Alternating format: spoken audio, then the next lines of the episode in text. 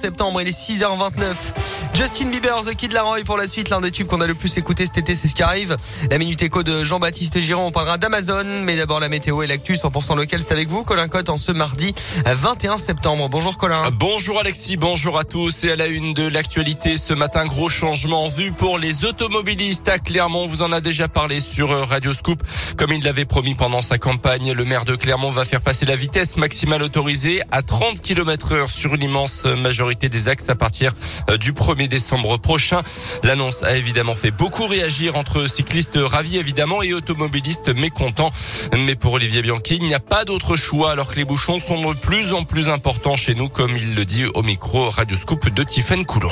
Ça a pour objectif d'apaiser la ville, de réduire les nuisances sonores, de réduire l'accidentologie.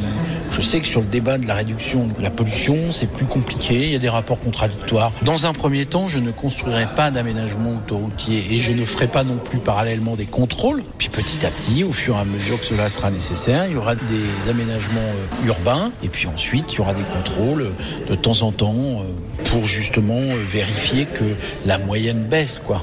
Les boulevards limités actuellement à 70 km heure passeront à 50 à partir de début décembre. Le tramway et les bus, quand ils seront sur des couloirs dédiés, ne seront pas concernés. Des infractions au code de la route en série vendredi dans l'agglomération clermontoise grâce à des motos banalisées. 27 automobilistes ont été pris en train d'utiliser leur portable au volant à Romagna. Deux conducteurs interceptés sans ceinture de sécurité et un autre sous stupéfiant. D'après la montagne, sur l'A71, le même jour à hauteur de Gerzin, un automobiliste a été flashé à 170 km au lieu de 110 au volant d'une voiture volée. En plus de ça, il circulait lui aussi sous l'emprise de stupéfiants et se trouvait en possession de résine de cannabis. L'actu dans la région, c'était aussi l'arrestation de deux moines catholiques intégristes dans le Beaujolais près de Lyon, fermement opposés à la 5G notamment. Ils auraient volontairement détruit des antennes relais dans l'ouest de la métropole lyonnaise ces dernières semaines. Placés en garde à vue, les deux suspects ont reconnu les faits. Une information judiciaire a été ouverte. Inconnus de la justice jusqu'ici, ils ont été placés sous contrôle judiciaire. Dans le reste de l'actu, la société de livraison Deliveroo et trois de ses anciens dirigeants rendez-vous avec la justice l'année prochaine. Ils devront répondre de travail dissimulé, soupçonnés d'avoir employé comme indépendants des livreurs qui auraient dû être salariés au contraire. Des faits qui remontent à la période 2015-2017.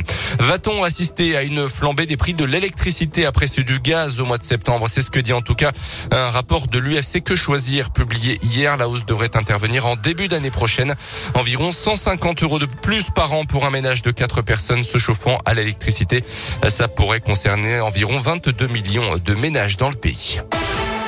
Les sports et entraînements ouverts au public ce mardi matin à l'ASM après la victoire contre La Rochelle au Michelin et avant le déplacement à Toulouse dimanche soir. La séance des Clermontois est ouverte à partir de 10h30 tout à l'heure.